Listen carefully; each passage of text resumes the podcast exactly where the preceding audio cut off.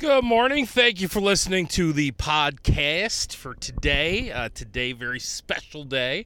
Talking to one of Rochester's brightest stars, quite frankly, Jaime Saunders, the president of United Way of Greater Rochester and the Finger Lakes. Now, as we will hear towards the uh, end of this interview, they recently merged with a few of the other United Ways to uh, to to maximize their abilities. But we'll we'll get into that. Um, I uh, am actually out as we speak. It is actually Saturday afternoon. It's yesterday. Still trips me up the way podcasts, right? Podcasts aren't live. So I say good morning, but it's afternoon. We're talking about today, but it's yesterday for you, but for me, it's right now, which means it's today, which means I've already done enough to break all of our brains on this podcast, and I apologize. Anyway, um, I'm out doing uh, Guglielmo sauce deliveries right now. I have been all over the place. I've been. Um, I started this the morning at Schutt's Apple Mill. I've been out all the way out to Sodus. They have a patent super duper out in Sodus. Sells a surprising amount of sauce, I will say. In the summer, especially, it's a little more touristy there in the summer. Um, where else have I been today? Amon's Farm Market, uh, Gentles Farm Market, Park Lee, Ours Market, Pittsford Dairy, everywhere. Been everywhere today. Um, you know, that's the thing. I, I was going to mention that. I don't actually do a lot of my own deliveries anymore. It is good for me to get my ass out here and and uh, do it from time to time. Still, I did it for years by myself. I, I did. I years. I mean, from 2014 until 2018, I believe. So about four years, I did every single delivery myself. Uh, probably, I, I would say I did about 99% of deliveries myself. I had a the occasional, if she happened to be going that way, my wife might do one, or my brother in law also, for a, a, brief little period of time, did a few deliveries. But for the most part, I did them myself. And then 2018, hired a delivery driver. He worked for me for a couple years, actually, still works for me, but now he's transitioned into uh, working for me at the actual manufacturing plant. And now, today, I have a wonderful delivery girl uh, named Maeve, who, fun fact, is actually the niece of Jaime Saunders, who is today's interview, right? Small world. And by the way, the two are not necessarily correlated. I know Jaime completely independently of Maeve, and um, it's uh, it, it's it, just interesting. And and by the way, I use the terms delivery delivery guy, delivery girl. I need to get better at that kind of stuff. I need to get better at like corporate speak, right? It's not a it's not a delivery girl. It's a logistics specialist right? I remember years ago I got a lesson on that from my program director when I first moved to Rochester. I worked on uh, 1067 Kiss FM, and one of my responsibilities was what, in plain language, I would call lining up Seacrest. You might say, What are you talking about? Well, basically, Ryan Seacrest does middays, at least he used to. I don't know if he still does, but did, does middays for like every top 40 station owned by iHeartMedia across the country. And the way they accomplish that is they take Ryan Seacrest's morning show that he does in LA, they chop it up, and then they send it out in audio chunks. Uh, additionally, each market gets the opportunity, maybe once a year or so, to send customized liners to Ryan Seacrest that he'll read. So, what I'm talking about is Ryan Seacrest might say something like, It's 1067 Kiss FM. It's 1067 Kiss FM. Hey there, it's Ryan Seacrest on 1067 Kiss FM. Right, he'll just do like like 20 of those back to back to back to back in all different sort of like energies and with all different types of like inflections and um you then would take that the first piece you would then attach it to the second piece which would be the the actual content that they chopped up from his morning show. So the next piece might be like a two minute long bit of him talking to, you know, Olivia Rodrigo about her latest single. And then you would tag it at the end with him saying something like, you know, uh, more music on the way. It's 1067 Kiss FM, right? And, and you would line them up together. So we would have a log, like a music log, that would have you know songs in it and then at the end of a song i would i would line up those three pieces of audio Seacrest intro, Seacrest content, Seacrest outro. Well, one day the big bosses were coming to town, and I was invited to to talk to them. I had a five minute basically meeting with the big bosses, and um, my program director, E Man Eric Anderson, coached me, and he said, "What are you gonna What are you gonna say you do here?" And I said, well, "I'm gonna say I line up Seacrest and I do afternoons and blah blah blah." And he says, "Don't say you line up Seacrest." And I said, "No." Well, what do I say? And he goes, "You are the local affiliate producer of On Air with Ryan Seacrest." I went, "Okay, that's right. That's right." So I'm sorry. I apologize to Maeve and Nick and all of my delivery people. You are not delivery people. You are logistics specialists. I don't know. I don't know. I don't know. Okay. Well, today is uh, a, a great interview. This is really someone special. I mean, when you hear Jaime Saunders, and we'll get into this in the interview, her capabilities are, you know, sky high beyond. Jaime Saunders could be the CEO of any company she wants. When you sit with her, you're in her presence. Uh, it becomes almost immediately apparent that you're sitting with someone who is just hitting on all cylinders, uh, who is just, you know, and this is my self consciousness, but who is just a, a, level above in terms of energy, intelligence, you know, capability, uh, predictability, right? The forecasting. Like she just gets it. This is just a special person who, as you'll hear in the interview, has been special her whole life.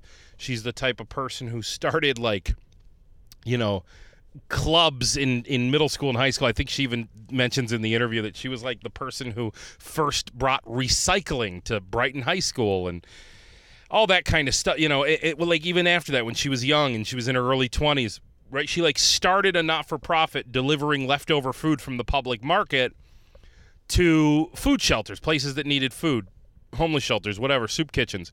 I mean, this is the type of person who's just spent her whole life saying, "How can I help?" and blaze, you know, trailblazing, just absolutely creating the way to help, and and you know, United Way being the sort of mecca, the top for charitable giving in, in this area in all areas. Uh, having her sit on top of that is just uh, really special. So, in this interview, we're going to talk about, uh, of course, her rise. We're going to talk about uh, the time she spent at Willow Domestic Violence Center. Um, we'll talk about a couple United Way things like the merger I already mentioned. Another thing is, you know, Mackenzie Scott, who is uh, Jeff Bezos' ex wife, who uh, got a, a nice little chunk of change in the divorce recently went through and donated millions and millions of dollars to, to local charities, and one of those was Finger Lakes uh, Goodwill. Goodwill of the Finger Lakes got $10 million donation, and then United Way of Greater Rochester, which got a $20 million donation. So Jaime will tell us what it's like to get a phone call where somebody informs you they're about to give you $20 million because it's, uh, it's an interesting story. So I hope you enjoy it. By the way, just one thing looking forward Peels on Wheels He's back. Luis Perez. He's open. He has a restaurant now, pizzeria. I've already eaten there at least once. Uh, Peels on Wheels will be on the podcast next Sunday. But for now, enjoy my conversation with the great Jaime Saunders.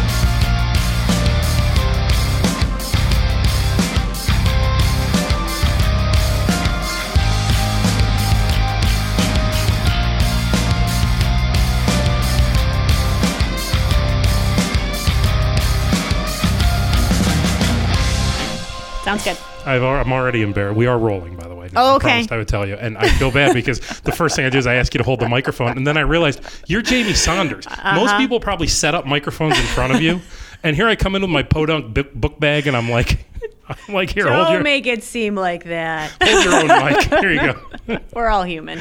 Oh my gosh, you know, I listen. You're on another level because uh, emailing to get in to see you.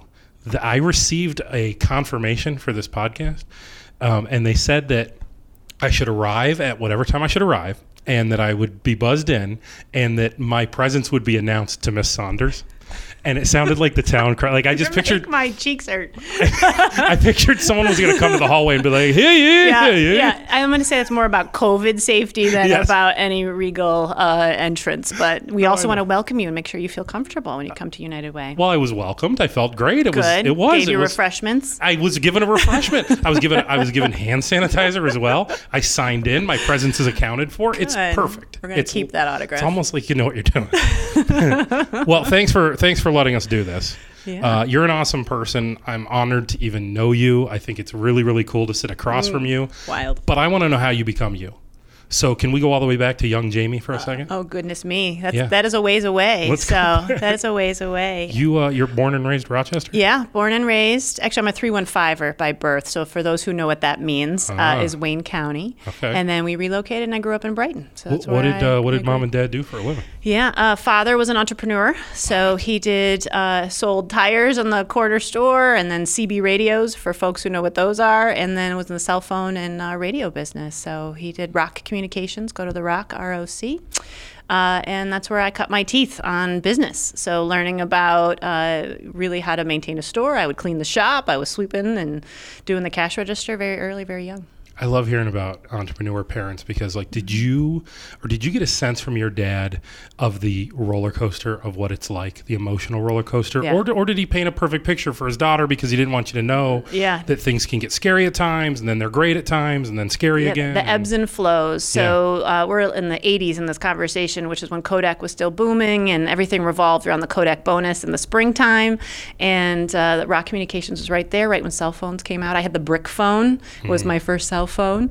Uh, and the ebbs and flows of entrepreneurs, the you know what I learned from my dad is everybody's job matters, and uh, he would make sure every single person who worked for him had a business card. The pride of a business card, from the guy who cleaned the shop floor to the installer to the sales guys, everybody had a business card. He took everybody out to breakfast every Saturday morning because community matters, and he would buy it. Your breakfast, you could ha- have uh, time with him and just talk shop and invest in families. And I just saw that consistently that everyone matters, and you, it's it's uh, every role contributes to the ultimate end. Uh, so so you carry lessons. that to, to this day. Absolutely, Yeah, yeah, absolutely. I love it, like childhood lesson. So, at what point do you end up in Brighton then?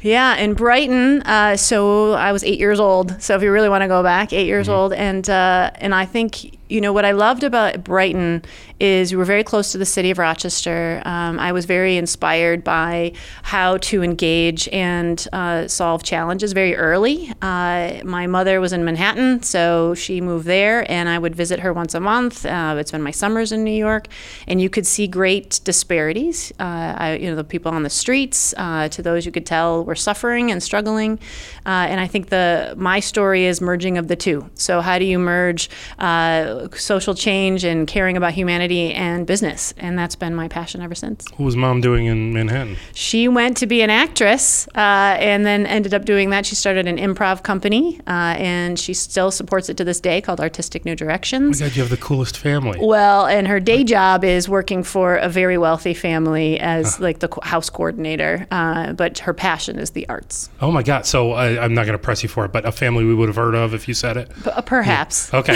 Oh my gosh. perhaps. Freaking cool. And, uh, so she goes. She's she's going to go pursue this career as an actress. So I mean, how awesome is Yeah. that that you had two parents who who forged ahead and did their own thing? Because They did their own to, to tell you the truth, I didn't necessarily have that. Now I love my parents dearly, right? I love them dearly. But my parents were very safe. It was very get a job and and stay in that job and and Yeah. don't do anything to upset anyone because you could lose this job, right? And but you didn't. You didn't. You had someone who said, "Just chase it, Jaime. it's just passion, chase it." Yeah. um, and then find your passion. And I think now looking back on that, uh, particularly, I'll, I'll say for my father. So he's got four daughters, and uh, none of us felt limited by our gender. And you think about the world, uh, and it is limited. And girls are taught a certain way and are, are Yeah. differentiated. And it was a male-dominated field. He was in race cars, and he did, it was very male-dominated. And yet he never. Uh, to, he, he continues to say you could do anything, and I, I think that's a testament. I think it matters. So all the dads out there and dads to be, Yeah. uh, your daughters are watching uh, of how you treat others and uh, that impacts them professionally and personally. And I would say, I will tell you, the one family um, my mom did work for was Danny Kaye and Sylvia Kaye. So if you go back to White Christmas and you look back at old movies, that was her family, but now she's with a different one. Cool. Yeah. Um, how did when how did your dad address that? Did he did he address that head on and say, "Listen, Jaime, you know, you're you're a girl, things are gonna be different," or or it was No. just he lived it. He, just, lived it. He, you, you're here. You're at the cash register. You're here. You're working this event. You're Yeah. here. Uh, uh, we would attend. My sister Nicole, who also is an entrepreneur, uh, she, you know, we would just go to all the customer service trainings. We had the exposure to the way businesses operated. Uh, there was an awful fire, and we thought we sat there, and the, the business, everything burned at the store, and then to watch it literally rise from the ashes to something new, uh, you just you, those are forever memories, and you just learn grit and tenacity and how important it is just to wake up the next morning and keep going. resilience, right? Resilience. Like just keep going. In up. retail, six days a week. Ugh. It doesn't stop. Uh, and constant work. Yeah, you know anything about that? oh, believe me. But I, if, if there's anything I get, it's the Yeah. idea of every once in a while you just have a day have a where it's like just get to tomorrow. We're That's just going to survive it. That's and get right. To, the win here is be here tomorrow. That's exactly That's the- right. oh boy. So my my passion has been uh, watching that. You know, the, I think the best social program you've heard the adage is a job. So how do you have a fulfilling job? I think people want to work. They want work that they care about. They feel valued. There's a lot of commonalities. But my passion is in nonprofits and bringing those skills to the nonprofit space. And I think there's a misunderstanding that nonprofits don't make money. That doesn't work. You need teams. You need all the same similar principles. We just say you have a double bottom line, which is you are also trying to do social good and take care of humans where there's not necessarily paying for that service. So when I look at how do you marry entrepreneur social innovation to public good, that's where my passion lies. So I, you know, I think Brighton. I think also our educators out there giving f- people like me a shot. You know, those school clubs matter. Uh, Mm-hmm. can we they talk gave about the me school club? they gave me a lot of runway uh, to do wild things. So I you know, remember from interviewing you last time. Yeah. Didn't you start like you started like an array of, of started array of initiatives and clubs and well, and in the COVID cleaning, because we're all quarantined in our homes, all these house projects, I found like a proposal I gave to our principal in 1993 of trying to launch recycling at the time, which now it's just booming. It's just amazing. They're going to zero waste. Superintendent McGowan's amazing. Yeah. But I think it's just finding an opportunity and having adults in your life who say go for it, and that matters. So the best opportunities are given, and when young people are believed in, and Mm-hmm. Uh, and I just am so grateful for so many who gave me a shot. So you're in like middle school and high school, and you do you start this array of clubs and, and Yeah. initiatives and what whatever. Women's clubs. Yeah, tell me about a few of those environmental clubs. Um, well, one that I what I think was more impactful on me, uh, where you start started thinking you're doing good for the world, and then you realize how much you get out of it when you do good, and I think that that continues to this day. Uh, was a was a group around uh, Rochester awareness, and we connected with different schools. So I met kids from School of the Arts, School Without Walls, from Edison, from East. Like it was just such an amazing uh, group of individual students who wanted to do good in the world, and it showed that even within your boundaries of Brighton, there were commonalities, there were challenges, there were differences, and there were similarities. So uh, that was really powerful, uh, and I learned a lot. Um, and really, what I learned was how much I didn't know. so, and that continues. The more I learn, the more I realize there's so much more I need to learn. Um, but from just really, uh, if you think back in history in the 90s, uh, we had the race riots were happening, Rodney King was happening, OJ was happening, all sorts of things were happening, and the world was confusing, and the Cold War was ending. But it was just a very dynamic time. And how do you make the world and then your community a place where you want to raise your family and kids and have a life? So you start doing good for others, like what you're talking about. Your father's an entrepreneur. How how did. Yeah. you how did the trigger go off in your head that you were going to go towards doing this social good? You're you're interested in making people feel good because you Yeah. obviously have the ability, if you wanted, to be the CEO of some multi multi multi million dollar company where it's just about profit, profit, profit, right? Yeah. Uh, but you didn't choose that path. You chose this path. Like where does that tri- that seems Yeah. like it started real young. It did start really young. Um, so I grew up in Brighton, which uh, I am not Jewish, but it's a very powerful, uh, very close All my- uh, knit I live in Jewish Brighton. All my neighbors. community, right? Yeah, Um, and I will tell you, it was very um, learning about the Holocaust, meeting survivors of the Holocaust, and I couldn't believe such atrocities existed. And then I was reading other books, and I saw films and a documentary around human trafficking, which was all across the globe, and candidly is still pretty vibrant, unfortunately, now in this day and age, including our community. And that awakening, I couldn't sleep at night knowing that others were suffering suffering, and I was in Brighton and suburban, and I wasn't worried about food on the table. It didn't make sense. So, uh, you know, I started with hunger, and that FoodLink was my first job. I, you know, in terms of the on this trajectory, it wasn't my first job. First job was at a library, Brighton Library. I love that library. and food service because I think everybody should work in food service. Yes. And uh, I'm actually hiring for a senior level position here, and I keep digging until I can find out if they've done food service because What, it what did matters. you do? Were you a server or back of house or what? Coffee. I Oh, served. I'm not that great of a cook, but um, and try to bartend is. Uh, and my family members, my niece is a you know bartends, and you got to have a good memory. You got to deal with customers. You got to be versatile. You got to be just a hard worker. Yeah, hu- hustle, hustle, hustle and always the best you know face forward. So and, I and think can it's you good. tell? Can I ask you this question? Yeah. Uh, no names, obviously, but, but when you when you go out, you do a lot of lunches, dinners, Yeah. right? You, I picture Jaime Saunders, a lot of power lunches, a lot of power dinners, yeah, right? uh-huh. Movers and shakers. Have you ever been out to lunch and dinner before with people and you just know they've never worked in a restaurant, and you can just tell by their etiquette, right? And you're just like, oh my god. Yeah, as the serving staff. Usually I'm actually looking at the server asking what their goals are and seeing if I can hire them or find them another gig long term. I've heard you And, I, might have and I ask them if they've got health insurance. I just want to know. Yes. And there are servers who've been forever, and you can tell that too. I actually was recently um, at the Erie Grill for a breakfast with a fabulous, generous donor. But the woman did, the waitress took no notes and took four orders, and they were unique orders. And I was like, you, and she was fabulous. And I was like, you have been doing this. She goes, 20 years.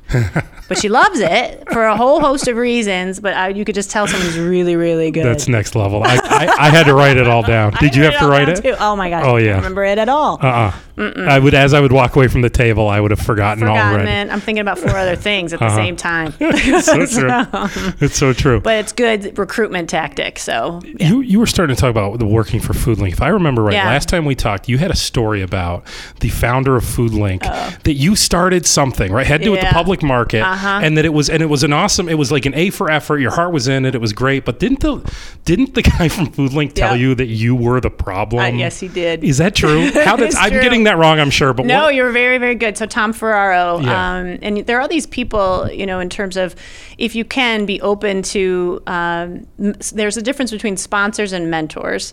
And mentors, I think, guide you through your career and are your counsel. And then there's sponsors who like see something in you and they give you a shot, and then it's you, you make it or break it. And Tom Ferraro was that for me. Uh, he is the founder of FoodLink. He has since passed on, uh, but he, I, I, I attribute so much to him. Uh, and when I came back, bright-eyed and bushy-tailed, to come back here to Rochester after graduating from college in California, came back to be an aunt and uh, was working food service, working in some nonprofits, and then uh, in my spare time created this nonprofit, which was Food Rescue. We'd go to the public market, get volunteers. We would take whatever the farmers didn't sell, take it to soup kitchens, cook it, because clearly nobody was doing anything to help feed people. This is my 21 year old hubris. Created a 501c3, had an attorney, a whole thing. And in the paper, cover story, Tom Ferraro says, well meaning, they're perpetuating the problem. So my was, that heartbreaking It was that heartbreaking, and I share that story because so many now, I think to this day, I have two to three calls a week where wonderfully well-intended people want to do good and create a nonprofit and reach out to United Way. And I share that story of there are 4,800 nonprofits in Monroe County right now. Go help them. Uh, but I get it because you come from passion, and I did too. And Tom, to his credit, when I called him and said, basically, I, I said that he was a horse's ass. I don't understand. You know what I'm trying to do Did you here? call him and get- and get I mad? did, and Yeah, he had a meeting, Yeah. and I said, "This is what I'm trying to do." And then he said, "That's what you're trying to do." He's like, "I got three thousand pounds of food if that's what you want to do." And so he invested in us, and then uh, he recruited me, um, and he said, "Come be my executive assistant." And I said, "No, thank you." And then he said, "Come run our ch- uh, children's cafe program, just getting started, feed a lot of young kids um, in the city school, and start our kitchen." I said, "Sure." And then he kept giving me chance after chance after chance. Um, and that's the beauty of nonprofit. So I, you know, it's, it's this belief that people end up in nonprofits because they can't make it in the corporate world. And that is false. Uh, to false, false, false. People go to get educated. There's degrees in it now. Nonprofits provide such an array of opportunity. So here I am, 22, 23, 24, 25 so I end up being the chief operating officer by the time it's all said and done. I got to do HR, facilities. I got to learn about finance. I got to learn legal. I got to learn everything because you just have to because there aren't there's not the bench. And so the opportunity, if you're hungry and you want to learn, uh, you're driven. It's a it's a great place to be. And the entrepreneurial part I liked because at a food bank, which is what FoodLink is, is rescuing food from businesses. So you had to understand business. You had to be responsive, customer oriented, and then get it out to people who need it. I want to fast forward and get to get to Willow. Yeah. And obviously get to United Way, but mm-hmm. I do want to do mm-hmm. one last thing on this to sort of because now we're going to transition into the part of your life where you just go right, you just ah. skyrocket. But but the thing about you said that somebody gave you a chance and, and you t- and for you it was the founder of FoodLink. He yeah. gives you a chance mm-hmm. and you took it and you seized it. What would you say to somebody who is who's they're working their tail off and maybe they're spinning in circles and they're just they're look where is my break? Where is my when am I? What, how do I find? How do I yeah. recognize my break? What's your advice for that person? Yeah, I don't know if we actually recognize the break when it's happening. Yeah, because you, know? you, you originally case, called him a horse's ass. He really, he really ticked me off. I was offended, yeah, yeah. and yet I learned so much from him. And he just could see talent and fire, right? Fire mm in the mm. belly. And I think you know, as I know you, you look for that too. You're just mm-hmm. always looking for.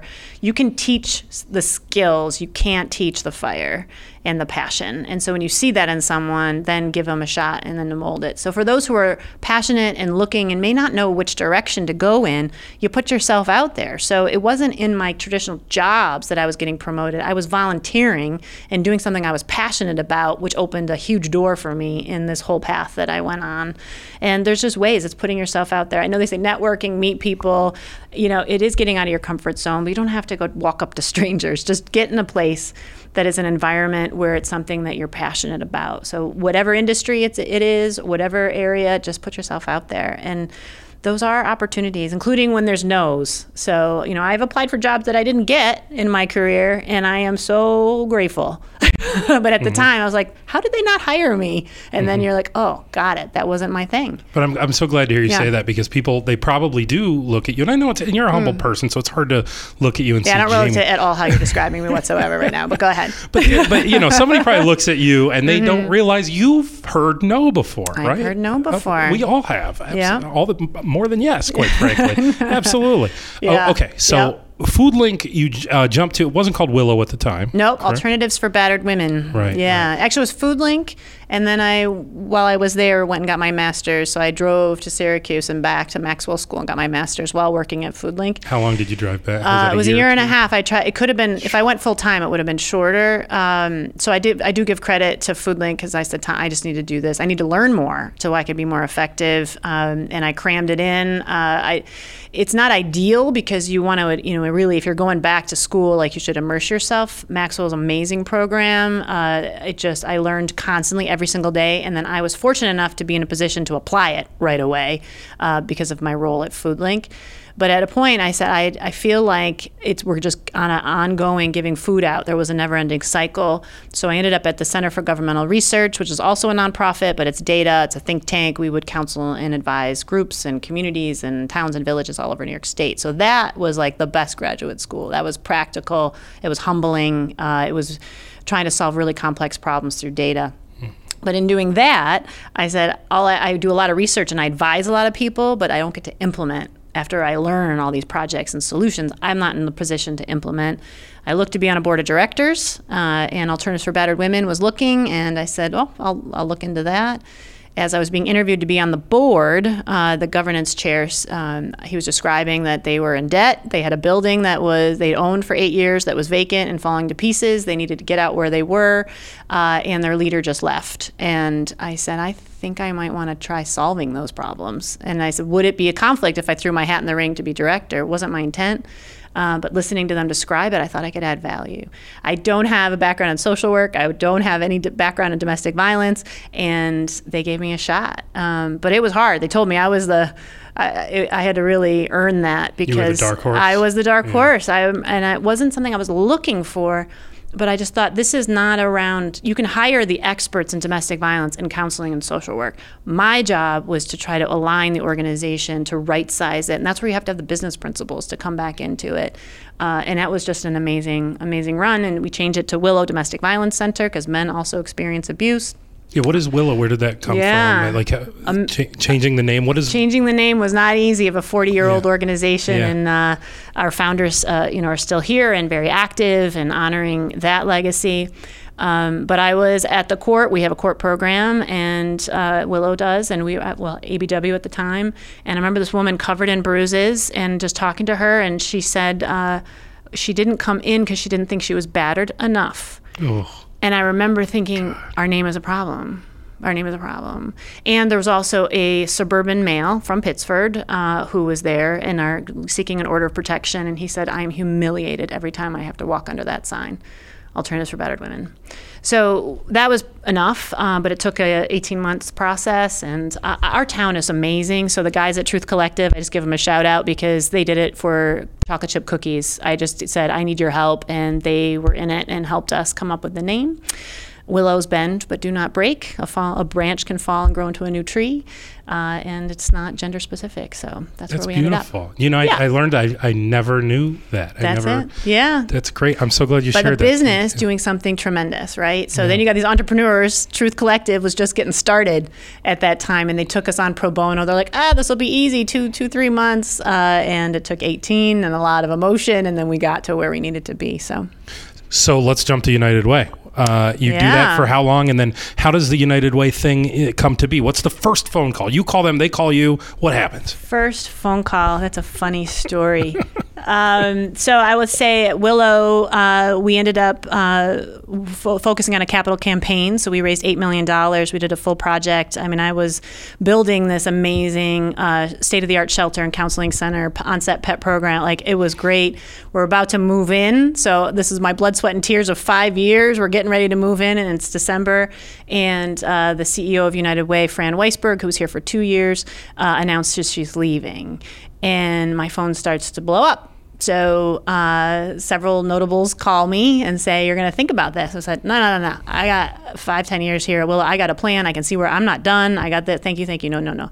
So it was about six months of no, um, and some really influential people uh, kept saying, "The community needs this," and really, the people that you serve at at Willow could get they need even more from you and what we can do at United Way. So that was when I started to think about it, but my head was down and that's where I get back to sponsors, people who see something in you that you don't even consider and um, there was a, a, concerted campaign apparently to try to get me to consider it, uh, which is humbling because I kept saying, absolutely not. That's not where I am. I'm here.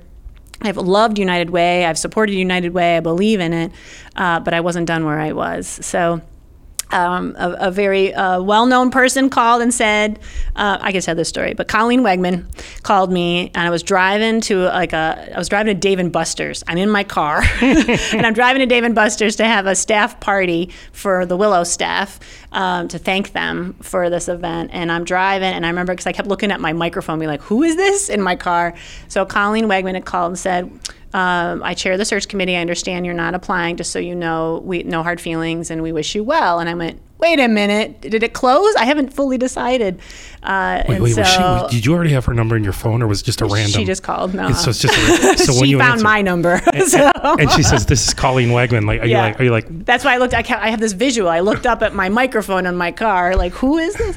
Um, but very gracious. And um, I said, I just wanted to talk to a few other people about what the job really is and um, and what it isn't, because that was really important to me. But apparently, they had already closed the application pool. There wasn't. So I said, let me give me three days. And I will get back to you. And um, I was at Tom Wahl's with my kids, who were eight and ten, and I said, I'm considering this to United Way. And my ten-year-old son said, um, "That's a big deal, and I don't know if you have the skills and you can do it, but if you can, why wouldn't you?" And I'm thinking they were born and raised, you know, raised on Willow, like all the events, all the activities. But he had my number because then it became competitive. so these from the mouths of babes, you know. So that's my son Ben, and so uh, that was kind of it. And I went through the process and wasn't an easy process. There's no gimmies here. There was stiff competition, and uh, I had to present in front of Colleen and 12 other members, and had to do a presentation and all that stuff. How deep is that presentation? Yeah, it's, I Is know. it business plan? Basically, here's my Basic, plan. yeah. They, Very and I said, and I, yeah, it was uh, intensive. Do they give you a and hint good. at all of what they're looking for? Or you just got to go in blind. You go in. They wanted just to see how you present, and Uh-huh. you could pick a topic you're passionate about. So of course I did domestic violence, but then I wove it into what United Way could and should be if I were in the role.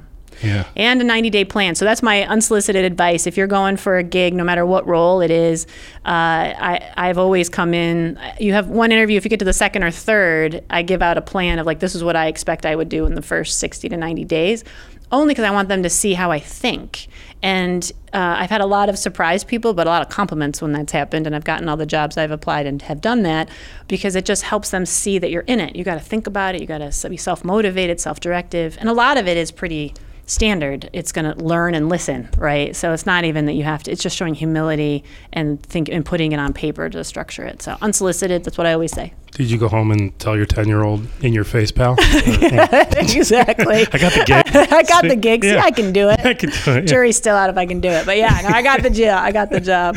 Uh, so you you can I mean we can all plan all we want, but we end up pivoting left and right, right? Left and right. It happens all the time. Yeah. You had a really cool. I'm, I'm dying to hear this story. You've shared it publicly at least Yeah. Once or twice. I know you Uh-huh. did for Rotary, which thank you very much. Uh, you get a call. oh, I don't know how long. Has, it been a year at this point? Uh, so are we talking about December? You Yes. talking about like the greatest call of my life? Yes. Yeah. Uh huh. um, you get a phone call. Why don't you go ahead and take it from here? From who and and what does this Well, person say? The real story is I've got an email from an, an email address that I couldn't identify, and my husband, who's very talented on an IT, could not identify, and he went to the dark of the interwebs and couldn't validate what this. In, but the email had said, uh, "I represent a philanthropist. Uh, I need to speak to you alone." Didn't have her name in there. Nothing. name. That's Okay. all it said by in this person's name. But I need to speak to you alone, which is a little odd. And Hmm. candidly, I get a lot of junk mail. I got a lot of a lot. Um, and it was at 2 a.m. email from an oh. email I couldn't validate. Oh. very I got to kidnappy. talk to you. Yeah. Yes. So I said no. So I sent it to people, couldn't validate it, so I ignored it. Second email comes, and I said something's here. So I have some- one of my staffers maybe call. They said we can't talk to the staffer. We got to talk to Jaime alone. Wow. And then I still was hesitant. And then I had a national foundation call and say, this person's trying to reach you, call them back. So as soon as that person said it, I emailed right away, cleared my schedule. Seven o'clock at night, uh, and this person called and she said, um, "We want to. We've been researching you. We know everything about you. We believe in your work uh, at United Way, particularly with COVID, particularly particularly on racial equity, particularly on basic needs. Uh, proven outcomes, and we want to give you twenty million dollars from MacKenzie Scott." And I went, "MacKenzie who?" so I'm googling, and at the same time, uh, in candor, I it's been hard. Uh, you know, philanthropy is has been hit hard. Our nonprofits are suffering. Uh, we froze everyone's salaries here at United Way. Uh, we didn't have to furlough, thank goodness, but it was struggling, and we didn't know if we were going to make it in terms of supporting the basic needs of this community. We were deep in COVID response, seven days a week, and when that call came, I wept. Big, and it was just incredible. And then they said, You can't tell anybody. Oh God. So I walk out of, I'm working at home. I walk out, my husband sees me sobbing, and I said, Your spousal privilege. This is what they said. Could you find anything about this person? And so he went and looked, and he's like, It's either real or the greatest scam ever. Um, so I had to tell my CFO, couldn't say who it was, and then I had to tell the person who sees the money hit the bank, and it was there in three days. So when it gets there, of course, we know it's real. But when you told the CFO, did the CFO go, Jaime? I think maybe we're getting scammed. Yeah, here." we're getting scammed. So I kept going. You don't I'm like they can't take money out, right? You give Yeah, them yeah. the account, they can put it in, but they can't take it out. Right, you got to be really careful. because that i mean really we're actually struggling i feel so terrible like i'm on gift cards and like i have employees running to buy me gift cards because they're being scammed by who knows who you know so Yeah. it's just a hard time and we didn't believe it but it came uh, it is not part of our annual campaign so we do need everybody's dollars still it's supposed to be transformative uh, and it's a shot you know, for this community and it's a huge responsibility and uh, more to come Oh yeah, because then you know, and this part you probably don't want to comment on. That's fine. But then everyone's calling you saying, "Hey, Yeah. Dave, remember me?" I You know. know, That's I- right. Right. That's I the next step in the thing. And so, yet, 20 million dwarfs what just came to this community from the public dollars. So if you look at what came, I keep reminding people 500 million dollars has come into this town, but everybody does have ideas of how to spend MacKenzie Scott. so let's just talk about MacKenzie Scott. Out for a second. So the, the thing I've been trying very hard not to the two words I've been trying hard not to say are Jeff Bezos. Uh, But the yeah. reason I have to say those two words is because, and you again do not have to pass any any judgment on this. This is just Paul talking. Jaime has no idea what I'm about to say. This guy's going to space, and she's doing what she did. She is doing amazing, What a difference. amazing things. And just talk about entrepreneurs. She was the 25th employee at Amazon. So as much as it, they say it's his money, she was there. She Mm. Oh, was the one taking the notes and made it happen. Yeah. But she has made the pledge, and candidly, the amount of money she has given out, she has earned it back because the market has been doing really well through COVID. So people did really well or really awful through Yeah. COVID. So she has disrupted philanthropy. I will say that trust-based philanthropy of taking the onus off of the agencies, you are seeing more of that, and you will see more of that from United Way. We just did that for our equity fund. We, we singled out for nonprofits who did not apply but are doing amazing work, under resourced, led black leaders who are doing amazing work at the neighborhood level. Research them, partner with them, know everything about them, and said here because they're doing incredible work. You take the burden off, but you're still they're still accountable, still have to be able to deliver on what you're asking them to do. But it was just it should be our job to figure that out. Can, can we get nuts and bolts real quick on what Yeah. United Way does? Because I, I will admit years ago Yeah. that I asked the question at one point. I go, what exactly? What? Yeah. It's our greatest problem. Can, can, can, can, I get it? Can I just? I'll try to put it very plain language, right? Yeah. I have hundred dollars. I want to donate it. Ugh, there's Yeah. a million different places I want to give my hundred dollars. You know what? United Way has already done all the work. They have vetted every not-for-profit in this area. They know who needs it most. Here, take my hundred. And, and give it out the way that it deserves to be given out, and then also follow up to make sure it was used correctly. Yes. Am I, do I have it right? You're great. That's yes. the job. And Okay. our job, uh, similar as when you do investments, for those who do investments, you have a financial advisor who can advise you. You can still do your own investing. So please give to your passionate nonprofits. When you give to United Way, our job is to look at trends. Our job is to know where the needs are. Our job is to make sure there's a return on investment. And we also do. So COVID response, we do. Right now, we're doing 150 volunteers a week at the COVID testing sites and vaccination sites. Uh, we provide service as well. Um, and now we're in six counties, uh, so we're growing, uh, but we are very action oriented. And your $100 matches with my $100, which matches with their $2, and it all mushrooms up, and it's 30 million a year. And I find us we're the people's charity because I'm accountable to the people who give us their investment, their hard earned dollars, and then we will make sure that it goes where it's needed. It's hard to stay up on all the trends. So, you know, here we are, uh, depending on when this runs, but we're looking at the moratoriums are ending within days. Uh, moratoriums on rent and mortgage. Uh, the enhanced unemployment is ending. Stimulus funding is running out. We know the mental health ramifications on our kiddos, uh, particularly the majority who have not seen a classroom since March 2020, when you're thinking of the city school district in particular. This is going to get rough. Uh, and so we are mindful in looking at where can we support. Uh, there's also a workforce shortage. Uh, so you've got overstretched nonprofit teams and staff members, high trauma, and we're figuring out where can we support to make sure that everyone has a vested interest in this, because we all do.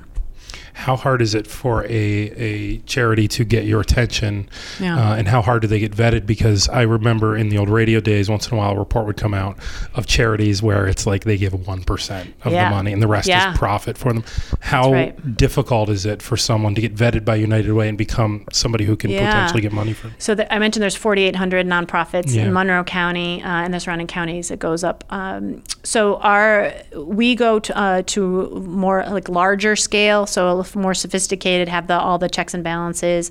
Uh, we are learning, like with MacKenzie Scott dollars, that we can have some risk taking in these smaller groups that I mentioned, these smaller nonprofits doing amazing work. But with donor dollars in particular, uh, we are focused on the tried and true, and our team is meeting with them. Even through COVID, we're on site uh, supporting their work, and then we have metrics. We have an evaluation team, so we can say we invested X and Y was the outcome. COVID was again a healthy learning, so there are silver linings. Um, Boys and Girls Club had to pivot. You know, they couldn't have 200 kids in their building every day, and so they went out into the neighborhoods. They brought basketballs to the kiddos. They brought food. They brought support to the homes. They checked in on the homes. Uh, that means we changed how we funded them. We didn't pay them per kid who's going on site for an after school program. We supported them for supporting families. So we have to be flexible, be nimble. Uh, and of all the evaluation, I'm trained in data, I'm trained in data evaluation, I got my CGR credential, master, blah, blah, blah. There's a duh factor. Feeding kids helps. Making sure they have access to basic needs, that they have ability to connect and social, that just matters. So we're, I think the pendulum has swung to a degree that we're now learning and going back to common sense and uh, really investing where we know it makes a difference. Uh, a few weeks ago, you put on Facebook something to the effect of, "Hey, I got a new job title."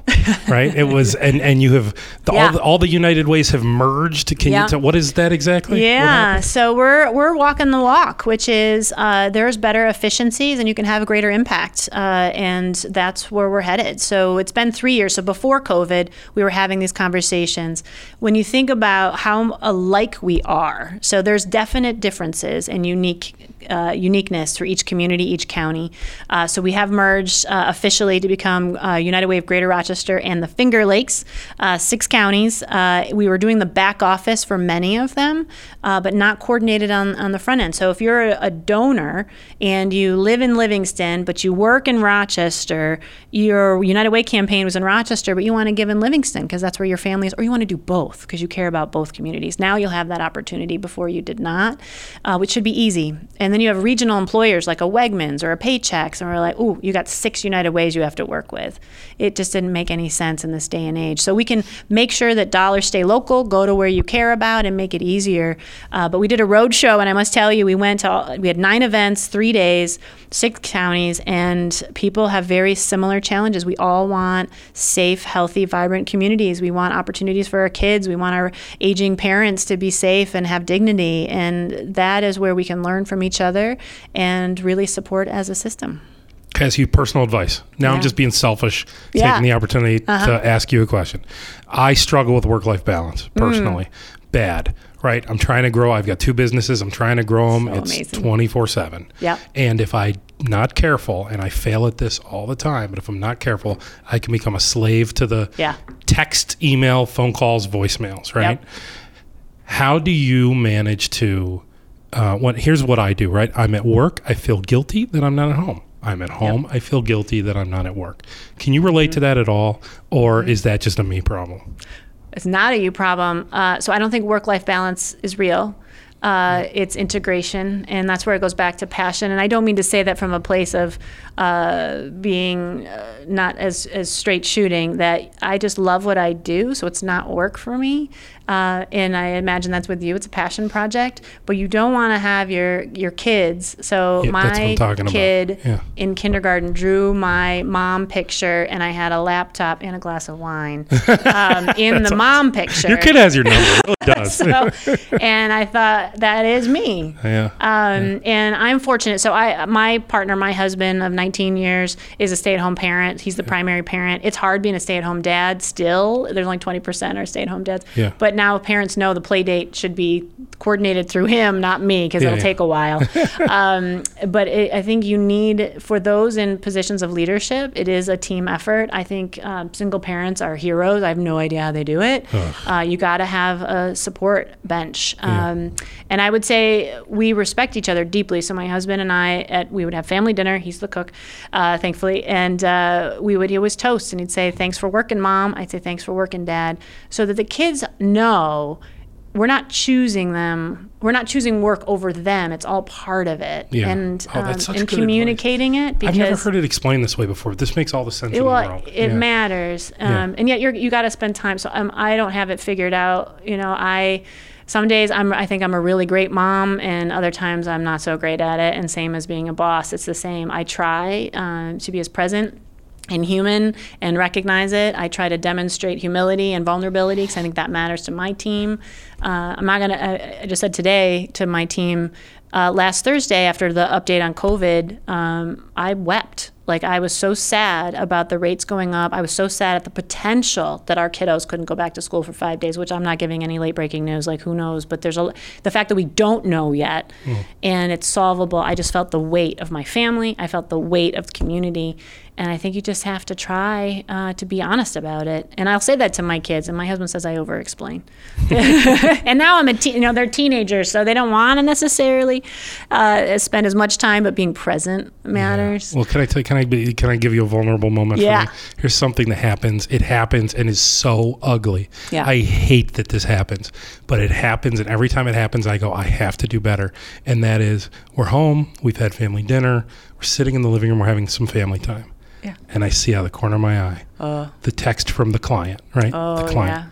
yeah. okay, the client needs to know this real quick. Let me grab my phone. Let me just let me just text him back real quick. It's just a quick answer. That's And then all of a sudden I feel the tap tap tap on my knee and my three year old's trying to show me something. Oh, yes. And my and my head's in the phone. Yeah. And I go, Oh no. And Oh, then no. you blink and they're 13 or 15. Uh, so, yeah. what, uh, another wonderful person in my life said, "You, as a parent, you get the emotional candy till they're 10." And by that, you kind of get it, like they think you're the most amazing thing, and they want to be around you, and they want your approval, and they care about. And then it's all about the friends and less about you. So when you cross that threshold, I was like, "Oh no, my friends, we're gonna be, my kids and I are gonna be so close." It's part of that independence, and I miss it. So then you have withdrawal as a parent. Yeah. Uh, but being present matters, um, and just leading by example. I have a, a Apple Watch, so I get those texts on my wrist. Mm-hmm. So one would say I'm chained to it. The other is that I can look at it and then see what I have to prioritize. Right. And you know the difference between this honestly is an honest to God Yeah. emergency. Yeah. Which to be if we're being honest, those are rare, right? Those the, are rare. the honest to God emergency that does That's right. require my attention right At now. At Willow, I slept with my phone because Yeah. you never knew, Right. and the police would call, and there would be something tragic. There should not be that at United Way, Yeah. um, and in other circumstances. I also learned I, I am up early. My teenagers sleep in. I get my emails done on the weekend, and it took me a bit to real. My team would respond to me, so I had to be really clear. I do not need you. If I need you on a weekend, I will call you or text you. But I just need to clean out. I get 400 plus emails a day. I just need to clean it all out, and that's my time. But I don't expect you to do that. They can say, "Yep, I hear you," but they still are responding. So then it's the delivery delay, just so I can make sure that Oh, they that's so smart too. It takes time. I've received that feedback. We're almost out of time. I've received that. What you were just saying, Yeah. you just it triggered me so much because Yeah. I did. I, you know, I'm 24 seven, and there's been times before where I'll text somebody something, an employee something, and then I'll realize it is 6 a.m. on Saturday morning right now, and they do not want to hear from me. raring to go. Yeah, I'm raring to go. But then you're right. Like they'll text me back, text and then I back. might. And I have received one of my employees gave me feedback, which I'm grateful for. One Yeah. time and said, "I don't love waking up to the urgent text on Saturday morning. You know, like we spent the whole week together, man. Right. Can it wait till Good point. Monday?" That's right. like, Delivery delay takes training. I will also say feedback was, could you do it for Sunday night? Because on Monday morning, like at seven, it goes and all of their inboxes fill up with Yeah. the Jaime emails, like because I delayed them. don't come at So there's no there's no right answer. We just do the best that best that we can. All right, you got to go. You got a big meeting. I do, but right. thanks for the time just to, to talk. Oh my God! Thank you for the time, and also if we Mm-hmm. could just say thank you for the niece, because Maeve is, is She is pretty spectacular. She is who you will meet if you come to our Guglielmo sauce tent at any of the local events, and happens to be Yeah. your niece. Yes. and came my way, I believe, because of you. Well, because I you do know her mother a on little. you posted on Facebook and Yeah. said I'm looking for, and yeah, our job is to connect. And are you kidding? And she just is, adores you. Talk I about adore her. entrepreneur. Well, just learning from you and the passion. She lit. She lights up. Hearing you talk about your work, and ah, that is Oh, that's awesome. inspiring. So, That's great. people listen. I guess my message is people are watching and listening, and you never know who you're going to inspire next. Jaime Saunders, thank you so much. Thank you.